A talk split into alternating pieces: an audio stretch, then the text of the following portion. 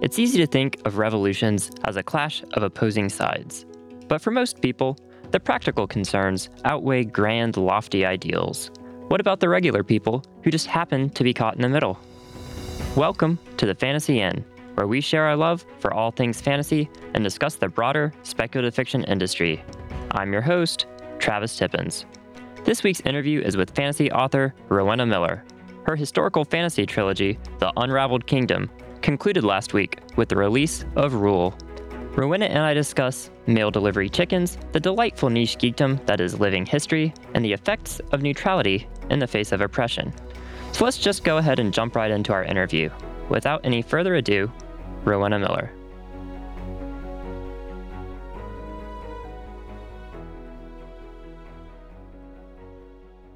Rowenna Miller, welcome to the Fantasy Inn. It's great to have you here today. I am so excited to be here with you. Yeah, it's a crazy time out there. So I'm glad you were uh, able to set aside some time and have this chat.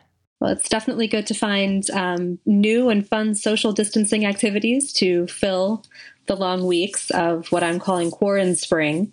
Um, but so I'm, I'm, I'm excited to talk fantasy and, and geek out for a little bit. Yeah. Well, uh, before we jump into fantasy geekery, I'm really curious because you put this in your bio all the time. What is this whole trespassing while hiking situation? so um, I, I grew up kind of out in the country and um, like woodland indiana uh, sort of area. And my dad used to take me for hikes all the time. Um, and it, was only as i was older that i realized that we had no respect for like where our property line ended and other people started. So i kind of like learned early like when when you find a good trail you just kind of keep going. And you know there are flowers over there you know two properties away. We're gonna hike on over and pick some um, but I, I also kind of feel like it's it's a little bit like writing in a way that you you kind of start on a hike and you you're drafting and you're going along and all of a sudden you you you're trespassing into something you never expected to write about but it, it can be surprising and a good thing. So it's a bit of a, a life motto, I guess, is go ahead and trespass while hiking. Yeah, that's that's a great life motto, I think. Uh, as long as you're not finding those creepy cabins in the woods or something like that. This is true. Yeah, if you hear banjos, just turn around. Paddle faster.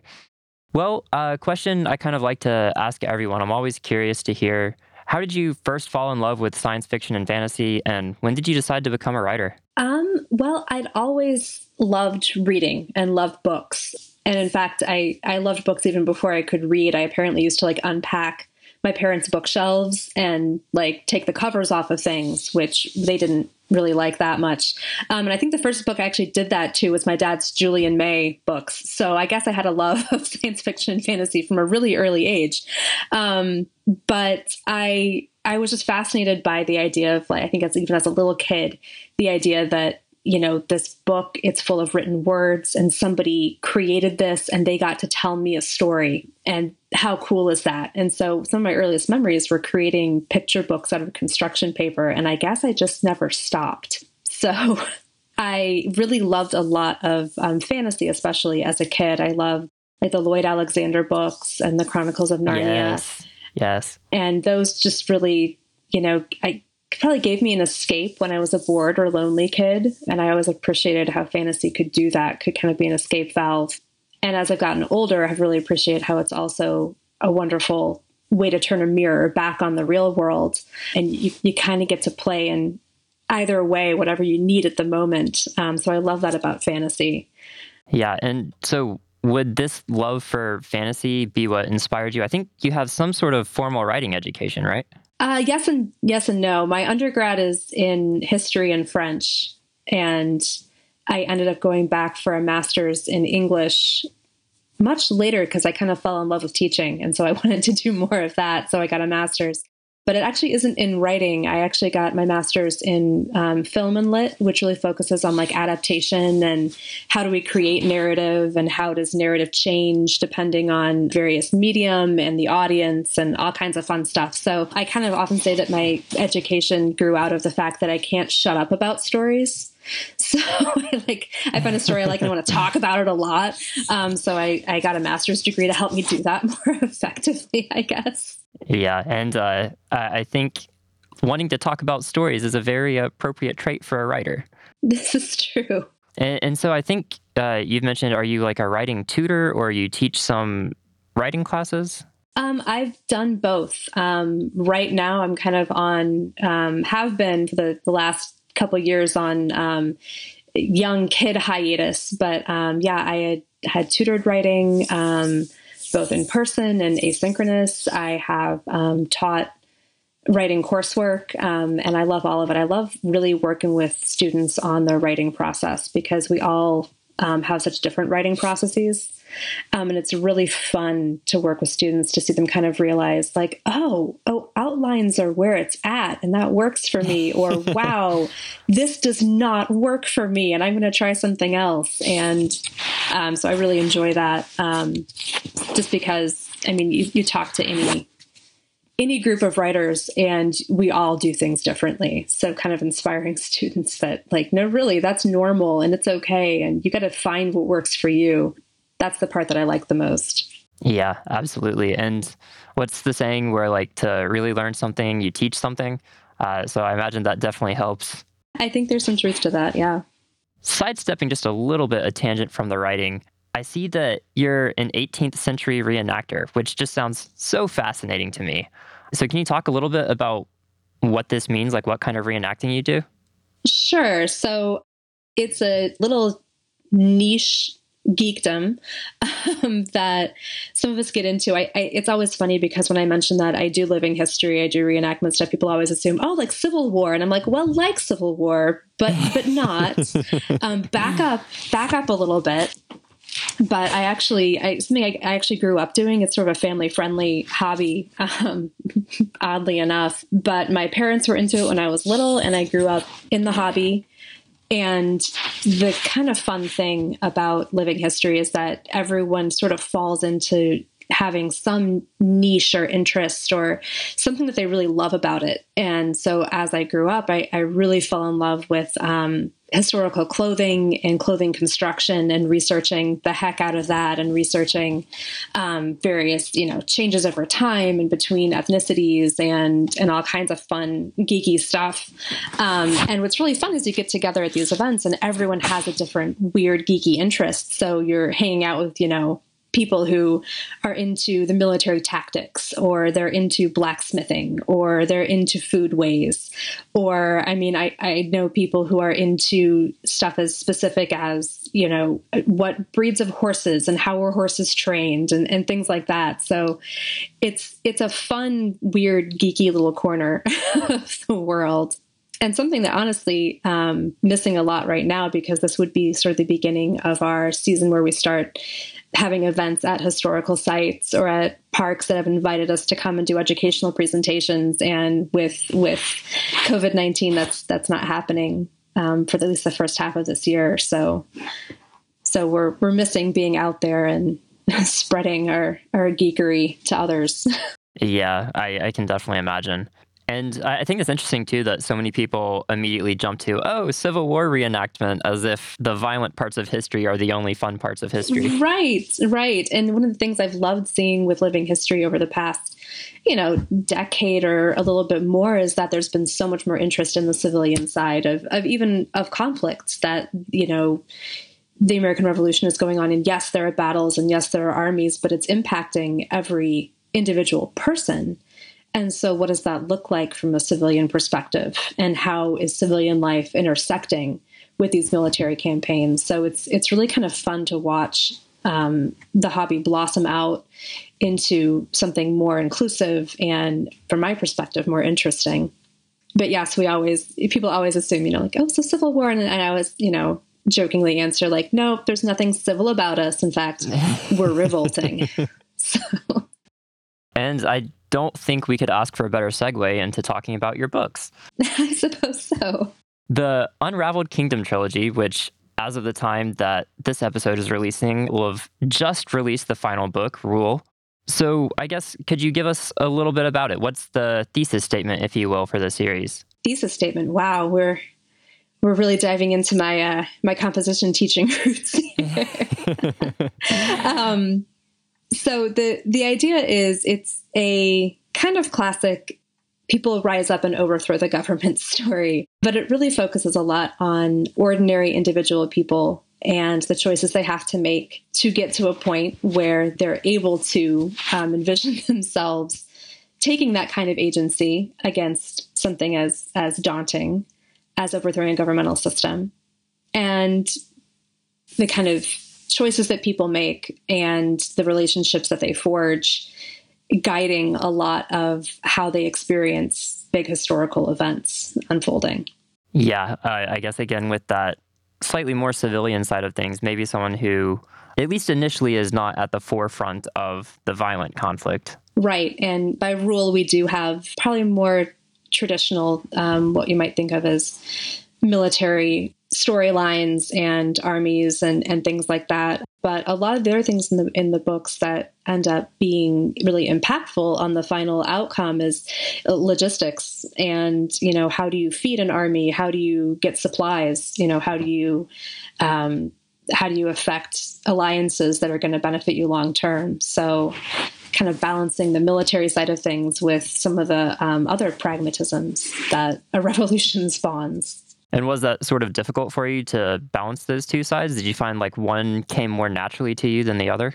Um, to to some degree, I I actually have found myself kind of having to like rein in some of the logistics stuff, just because you can you can really go down rabbit holes that oh readers don't want to read quite that much about you know how much the cornmeal costs compared to the flour and how we're going to store this and that and you know so um so there was a bit of tempering of some of my impulses to dive really deeply into some of the nerdier stuff that um, not quite as exciting to read on the page.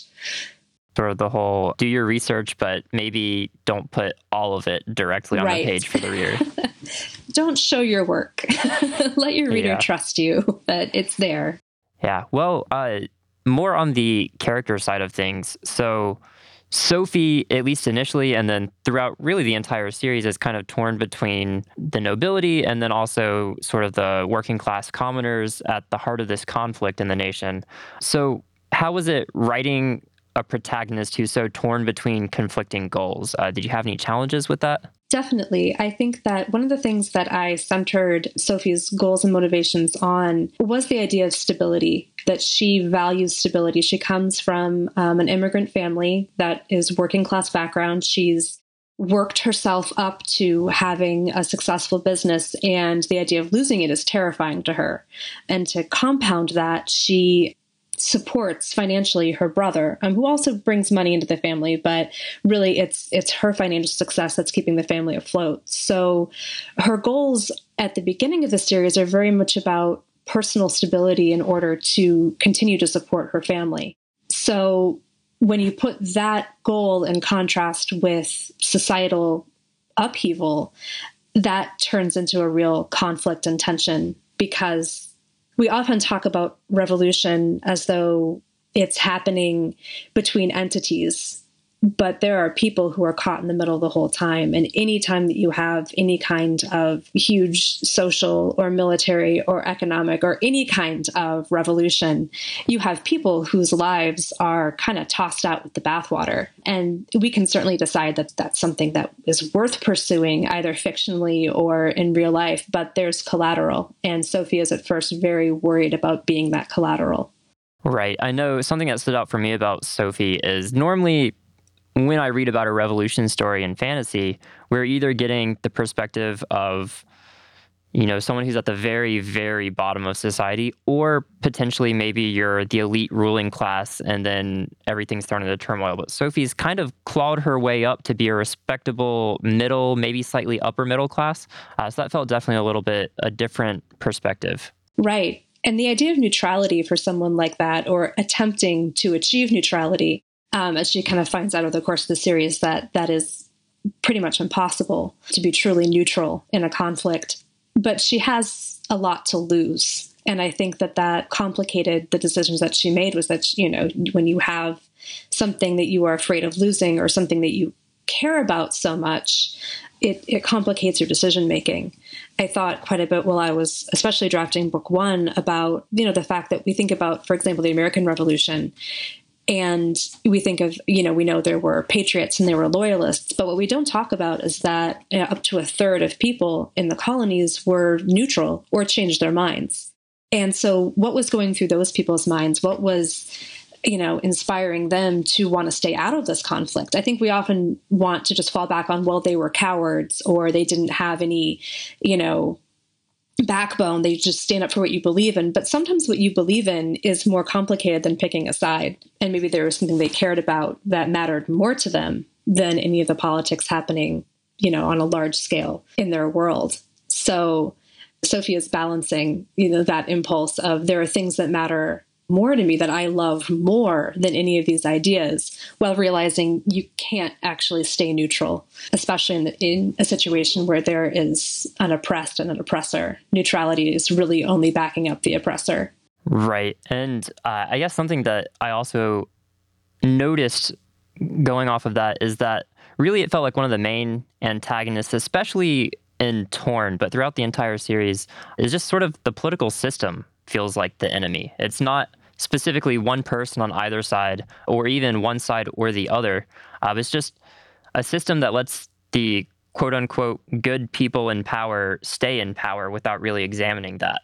What challenges did you face with having sort of that as the antagonist driving the conflict? So you're absolutely right that, you know, that was definitely what I wanted to code as the antagonist was not an individual person, but the system itself. That an unjust system can itself be the thing that is providing the root of the conflict in a story. I think one of the most difficult things with that is that often when we are writing a story, we use people as stand ins for those bigger ideas. And so we have a um, villain who is a member of the system that we want to critique in order to kind of have that person as an analog for what we're really putting up as the antagonist. And I wanted to complicate things for myself, apparently, um, by introducing you in the storyline to members of the elite who are, of course, extremely, you know, they're. Um, the system that is benefiting them is extremely problematic. They're extremely privileged without really realizing it or recognizing it. But they're not bad people, quote unquote. They're not motivated by the kind of classic evil villain things that we might easily fall back on those analogs having. And then I kind of flipped that and had a, a member of the revolutionary group having kind of questionable motives and ending up being a somewhat shadowy villain figure. Because the people in a conflict often have multiple uh, motivations, and their motivations may not always line up with the pure ideals of the conflict that they are fighting with. So I, I definitely complicated it for myself a little bit. But what I hoped kind of came through was that you know the, the system is problematic. People who benefit from the system eventually do need to recognize that and and do something about that because even the you know nice people who are nicely trying to do nice things as members of a privileged class still holds an unjust amount of power. And when, you know, Sophie kind of realizes this, that even though these people are nice and they are helping me, they could decide not to at any point. And that's kind of a turning point in her understanding and reading of the conflict that she's seeing.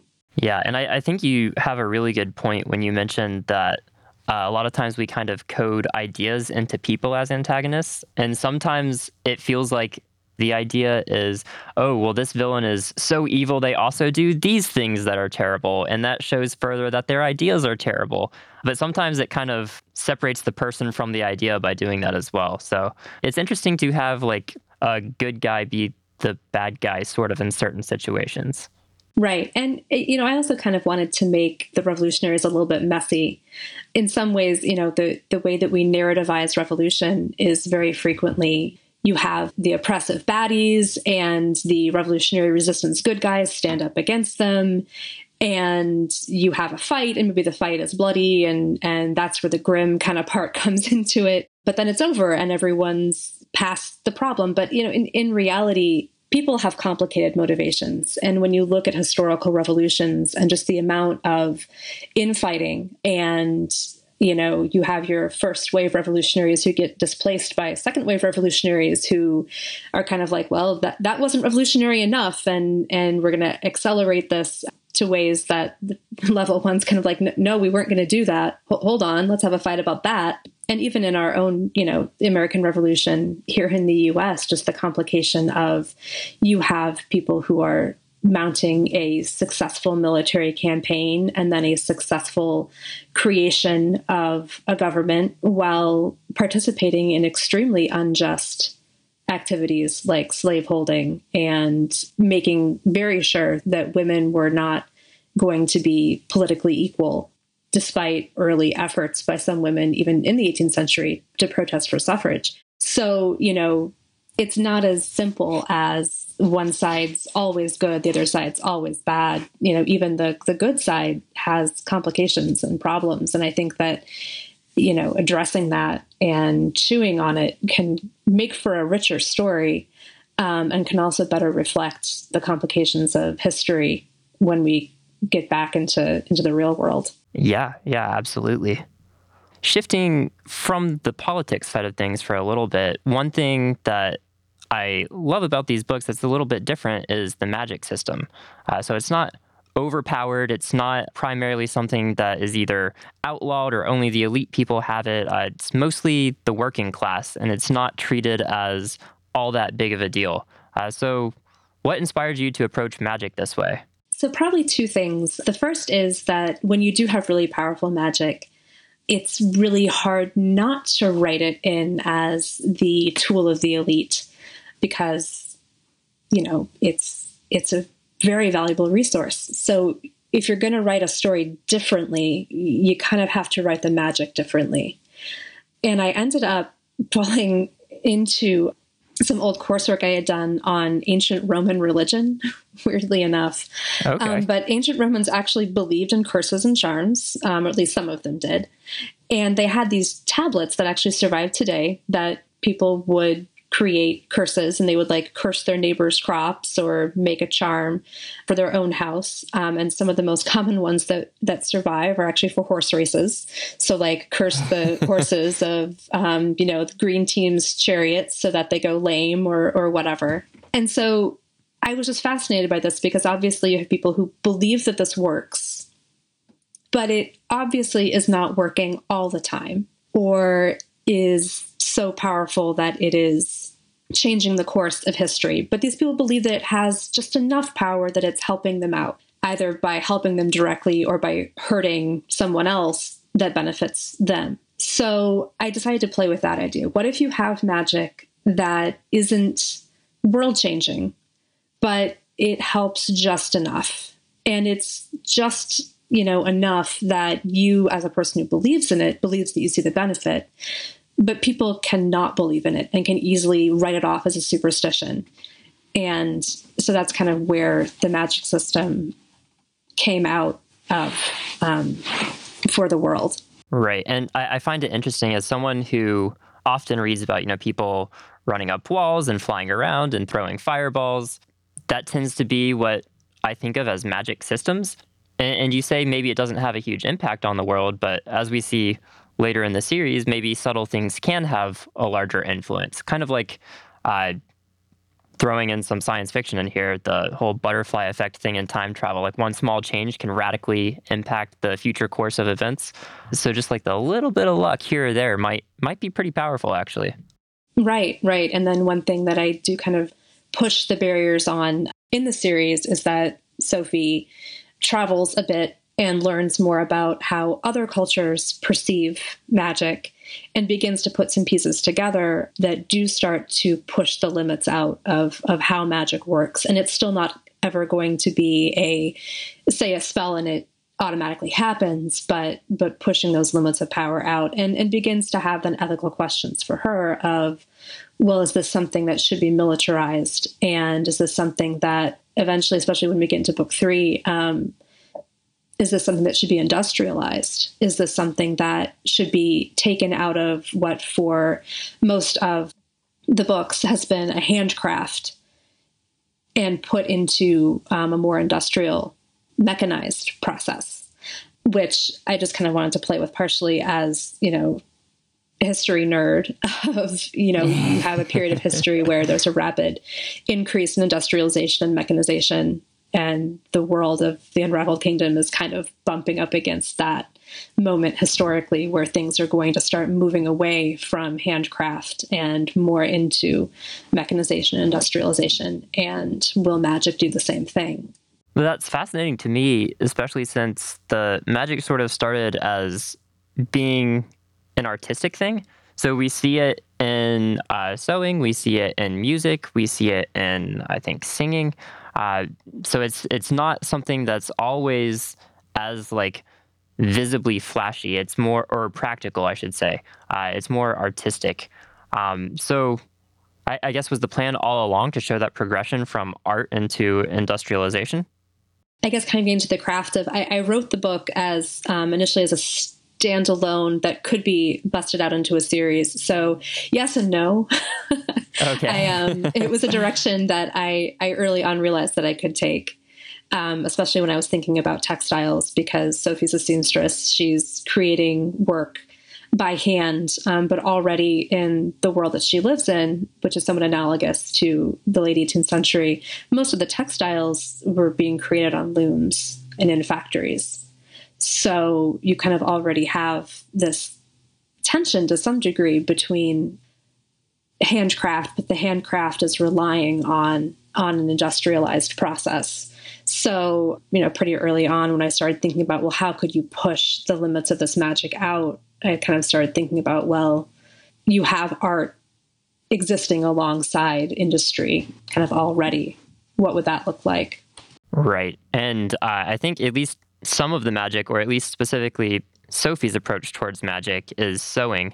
And uh, you are at least a somewhat accomplished sewer yourself, I believe. I, I, well, I don't know if I would say accomplished. I try. yeah, I, I enjoy um, a lot of different kinds of sewing. I, as I say, I do the the living history stuff. So a lot of us do make our own clothing for that, and I've gotten pretty interested in making clothing the way that it would have been made in the 18th century. So using hand sewing techniques and researching how the, the garments would have been draped um, or for men's clothing tailored.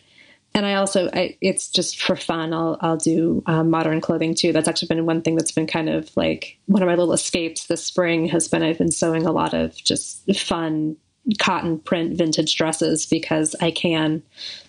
and then I'll wear them in my house by myself with no one to see oh, them. so.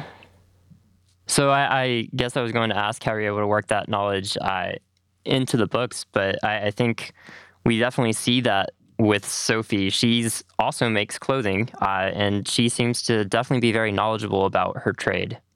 Yeah. So a lot of the moments that I included, you know, sewing in the books, it, it was kinds of sewing that I had done myself. So you know, I, I've done rolled hems and I'll have her do a rolled hem or things like that. So I can visualize it and then I can have her kind of give a little bit of the tactile experience to the reader, which was a balancing act too, because I didn't want the book to turn into a primer on historical sewing, but I wanted that, that tactile experience and um, even kind of how she, she sees people through their clothes and she sees people through you know, was this something that was made for you or did you remake it off of a secondhand piece? And she's able to kind of read people that way. And she's able to kind of read, like, oh, I, I know these textiles really well. I know that that's expensive cotton versus, you know, that's a cheap linen. And that says a lot to her and thereby to the reader about where she is and who she's dealing with. Yeah, I know. Uh, I definitely noticed Sophie tends to think and speak in metaphors and similes to uh, sewing. So she definitely works that in a lot. Right, right. And that was just something that for me seemed very natural for someone who had spent at least 10, 15 years professionally um, and pre professionally sewing, kind of like if you've ever you know been around farmers they kind of relate everything back to to that or you know people who've been in the military like everything kind of gets related back to to those metaphors so for me it was a, a natural way to kind of show not only a little bit more about the world that she lived in and the trade that she applied but also a little bit about her and her world and, and how she perceived other people and other places in her world. I think even most of the titles sort of have that same going on. I know Torn you can look at the cover visually and you see it's like a tear in fabric trying to be stitched back together. And also sophie is torn between you know what what side does she support? Yeah exactly. And then um, with with Fray we were kind of like that's where everything just starts to unravel um, without giving any spoilers. It, it looks like things are going well and then they're not. So um, kind of the idea of things are fraying. And then rule kind of seems to break the pattern a little bit but if you're drafting a pattern or tailoring you kind of have to like rule um, or use a ruler to kind of measure out kind of how you're you're going to be shaping and cutting the fabric. So that was sort of the the idea behind that title. Um, it's it's somewhat related, but more importantly, it was four letters and fit with the design really well. So, yeah, that that's definitely an important consideration. And I did suspect that it still was on theme with uh, the sewing and the fabric, but I was not a smart enough person to figure it out. it's it's a little bit less obvious probably than the other ones, but also um, with you know by the time we get to book three Sophie as a seamstress is a little bit less important, and Sophie as everything she's grown to be is is more important. That she's kind of this um, soft statesman character, and she's negotiating alliances and contracts with um, with foreign entities, and she's more than than just a seamstress at that point, which is of course a challenge for her because she styled herself as a seamstress for so long that now she has a new role that's that's challenging to kind of grow into and accept that that she has even as an adult matured past that early adulthood phase in her life. It's kind of funny. I've and this this is not something that's something I only I have experienced. A lot of people have experienced this, but that you know our books sometimes get mislabeled as young adult. And one thing that someone said to me at one point was like, "Well, but Sophie does change a lot of the series," and I was like, "Well, adults change too. like, yeah. We're totally allowed, as you know, through your twenties and your thirties and your forties, you, you get to keep changing. It's it's permissible." So. All right, and uh, adult books do have character arcs as well. Yes, this is true. but yeah, I was just kind of fascinated by that idea of like, well, no, adults are allowed to keep changing. That's that's I, I, I, I firmly believe that. I'm going to keep writing adult characters who change and reinvent themselves. Yeah, absolutely. Uh, I, I would like to think that I am still changing and not all of my personal growth occurred when I was a teen because that that would be kind of depressing. I really hope not. I, don't, I don't I don't think I was finished at 20. no, not not even a little bit. Uh, well, uh, at the time of this recording, the book's not quite out yet, but for everyone listening, it is available now. So, I guess, Rowenna, how does it feel to be done with this series? I'm assuming it's a trilogy. Yes, yes. Um, it's kind of strange at this point. You know, I, I turned in my last edits months ago. So, I mean, my hands have been off for quite a while, and it's been, um, you know, in the, the final production stages that are an author doesn't really have a whole lot to do with. So it's kind of strange in, in a way that it's, you know, it's it's been over in my head for a while, but now it really is. This is the last last hurrah for it. In some ways, I'll I'll I'll miss it. In other ways, I'm kind of excited to go explore some other things. So yeah, it's it's been real. uh, well, switching gears a little bit because you are also a podcaster in addition to a writer. So, the podcast you're on, World Building for Masochists, uh, you're one third of it, along with Alexandra Rowland and Marshall Ryan Maresca. I'm curious, how how did the podcast come about? Well, we were um, kind of bullshitting on Twitter um, about world building stuff. Oh, the best um, origin story. And and someone at some point said something like, "This would make a great podcast." And then I, I I think I want to say that it was Alex who um, popped into DMs and was like, "Well, should we?" Um, and that that's where it came from. but we we um, are releasing episodes bi-weekly and it's just about all kinds of deep dives you can get into with world building so whether you're writing or reading, or we have some folks who are gamers or doing tabletop gaming um, and just kind of want to get into the what makes a world feel real and what makes it rich and what makes it fun. So we've done all kinds of angles on parts of a world that you can can flesh out and play with. And within the podcast, you're building your own world, I think. Yes, yes, that's kind of one of our, our bits is that we'll discuss topics, but then we also kind of apply those topics to a world that we are kind of just creating off the cuff, um, which is fun because it's kind of like that game where someone adds part of a story and then you have to stick with that when you add your part of the story. Um, so, so we kind of do that with each other, and every time we have a guest star come on, they add an additional piece um, to the puzzle, and we kind of have to like fit it all together, and it's it's kind of fun. Yeah, and uh, now that this podcast has been releasing for a while, are there any key takeaways you've learned from this studying of world building, uh, and anything that you would take and apply towards your writing? Um, so I think one thing we kind of touched on earlier, which is that you know you, you don't want to show your work, which is not something that I was usually tempted to to do anyway. But it is a good lesson that you know, we we talk a lot about um, on the podcast. Um, kind of the iceberg theory that for every bit that the reader sees, you have a whole bunch supporting it underneath, um, but you don't need to show that part.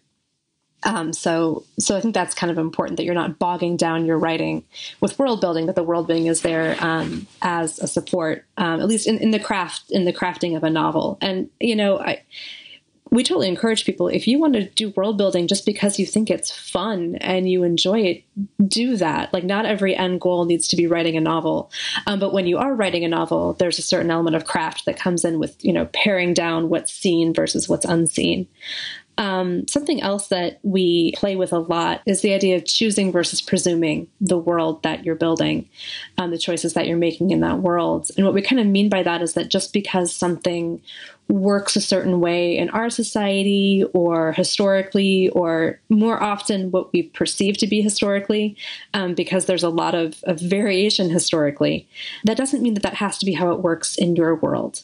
So you can really interrogate a lot of your assumptions and say, you know, okay, just because medieval England was, you know, patrilineal and patriarchal, do I have to do that for my story about knights or can I do something else?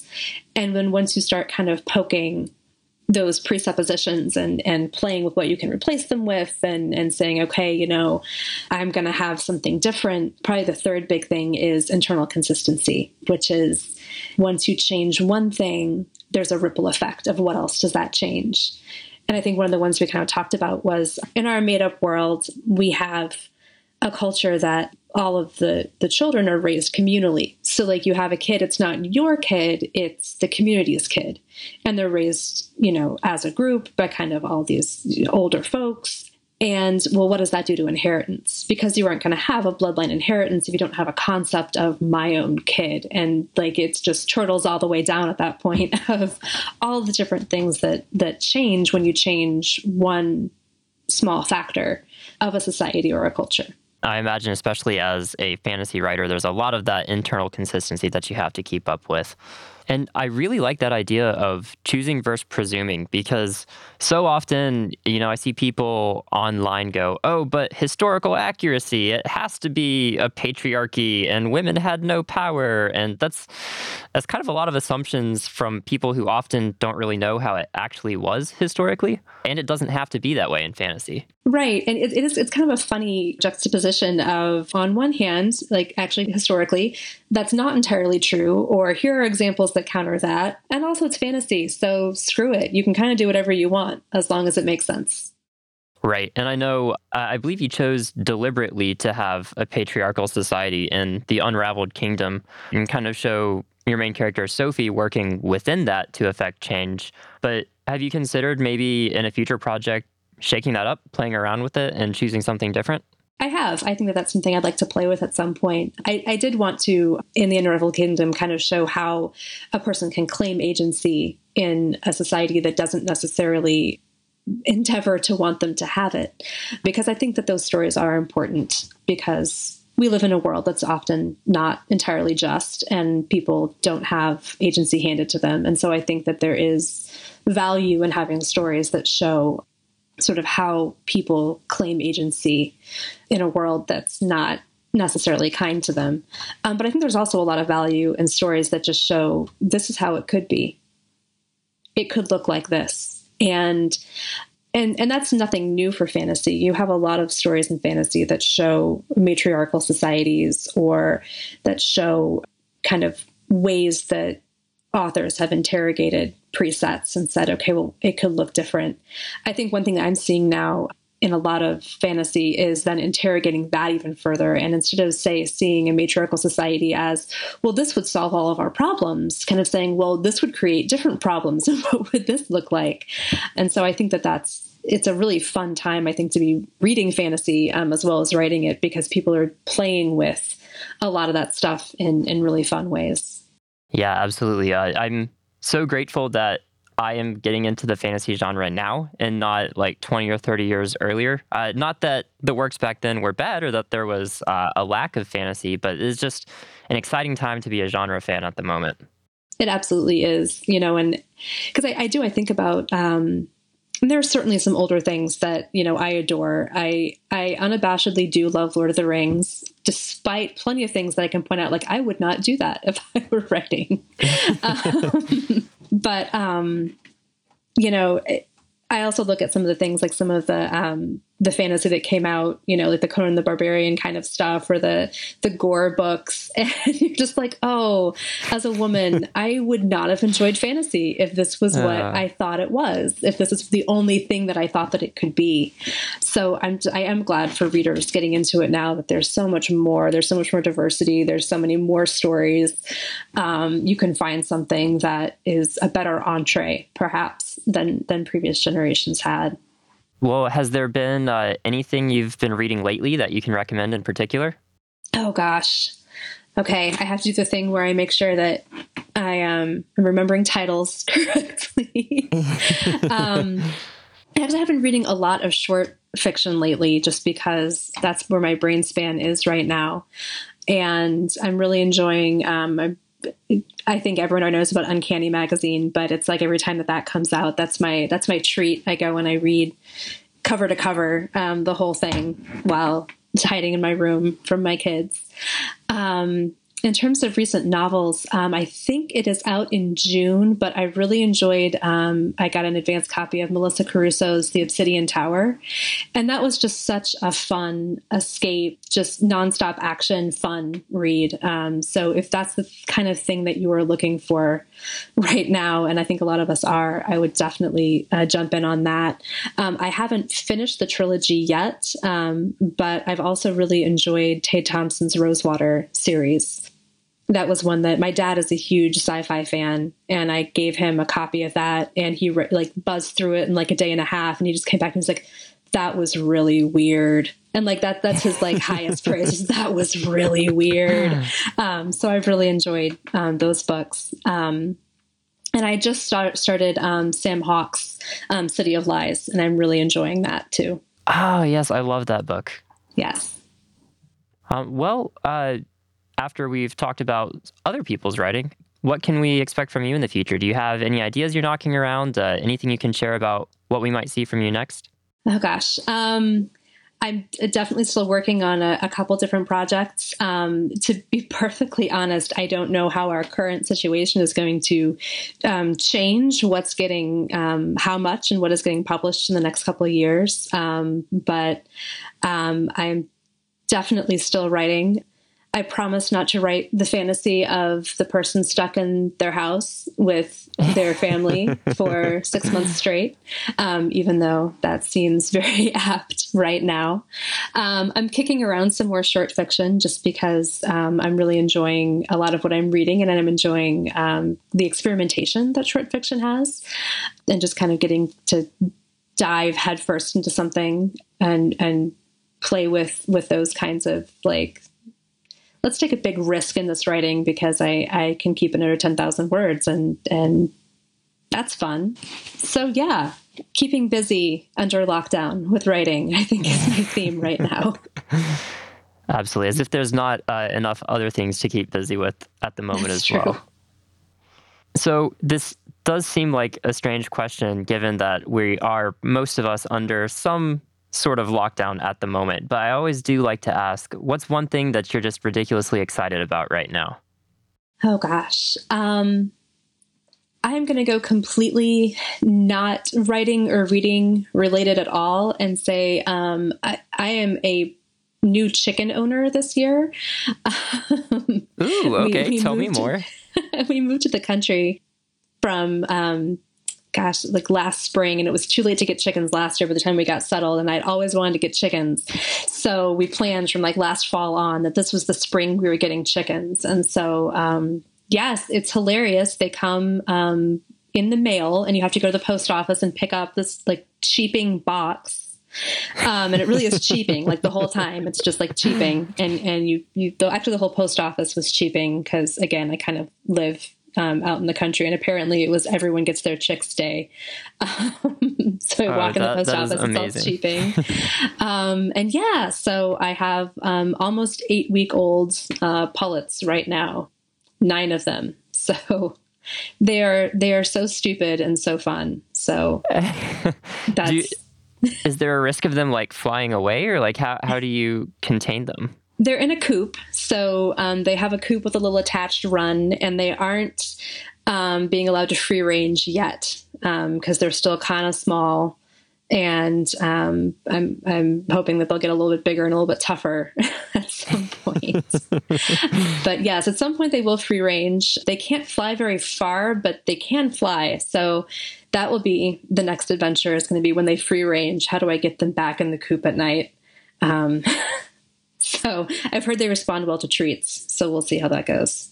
That that that sounds incredible. I I don't think I know any other chicken owners, so that's pretty fascinating. Yes, they're they're fun, and I um, they are the breed that we got is um, Ameraucanas or Easter eggers. They're kind of a mutt breed, but they lay blue and green eggs. So I'm really excited for once they start laying eggs, finding out what colors we get. It'll be a surprise. That's you, you see, I, I should have guessed that that was a thing, but I kind of figured you got your white eggs and your brown eggs, and that's it. But I guess that's just what I see at the store. Right, right. But I guess yeah, they there's a, a green egg gene, and they um, they produce green and blue eggs if they have that gene. I guess, and occasionally pink. I like my my oldest daughter is a girly girl, and she has her fingers crossed for pink eggs. She's like, so we'll see what happens. Yeah, well, uh, I think that about wraps up everything I have for you today. Uh, Rowenna Miller, this has been wonderful. I'm so glad you could come on the podcast. Thank you so much for having me. It's been a delight. You can find Rowenna Miller on Twitter as at Rowenna M or at our website, rowennamiller.com. Still torn about picking up these books? Or maybe your resolve is just starting to fray? If you like political intrigue, military logistics, and the weaponization of artistic magic, I think you'll find a lot to love in the Unraveled Kingdom series. Dare I say, it rules? As always, you can find us over at thefantasyinn.com or click the invite in the show notes to join our Discord server and chat with us live. If you enjoyed this interview, consider supporting us on Patreon, where you get early access to episodes before anyone else, and we get to buy better mics for the podcast. And of course, don't forget to subscribe to the show so you can catch all our future episodes. That's it for this week. Until next time.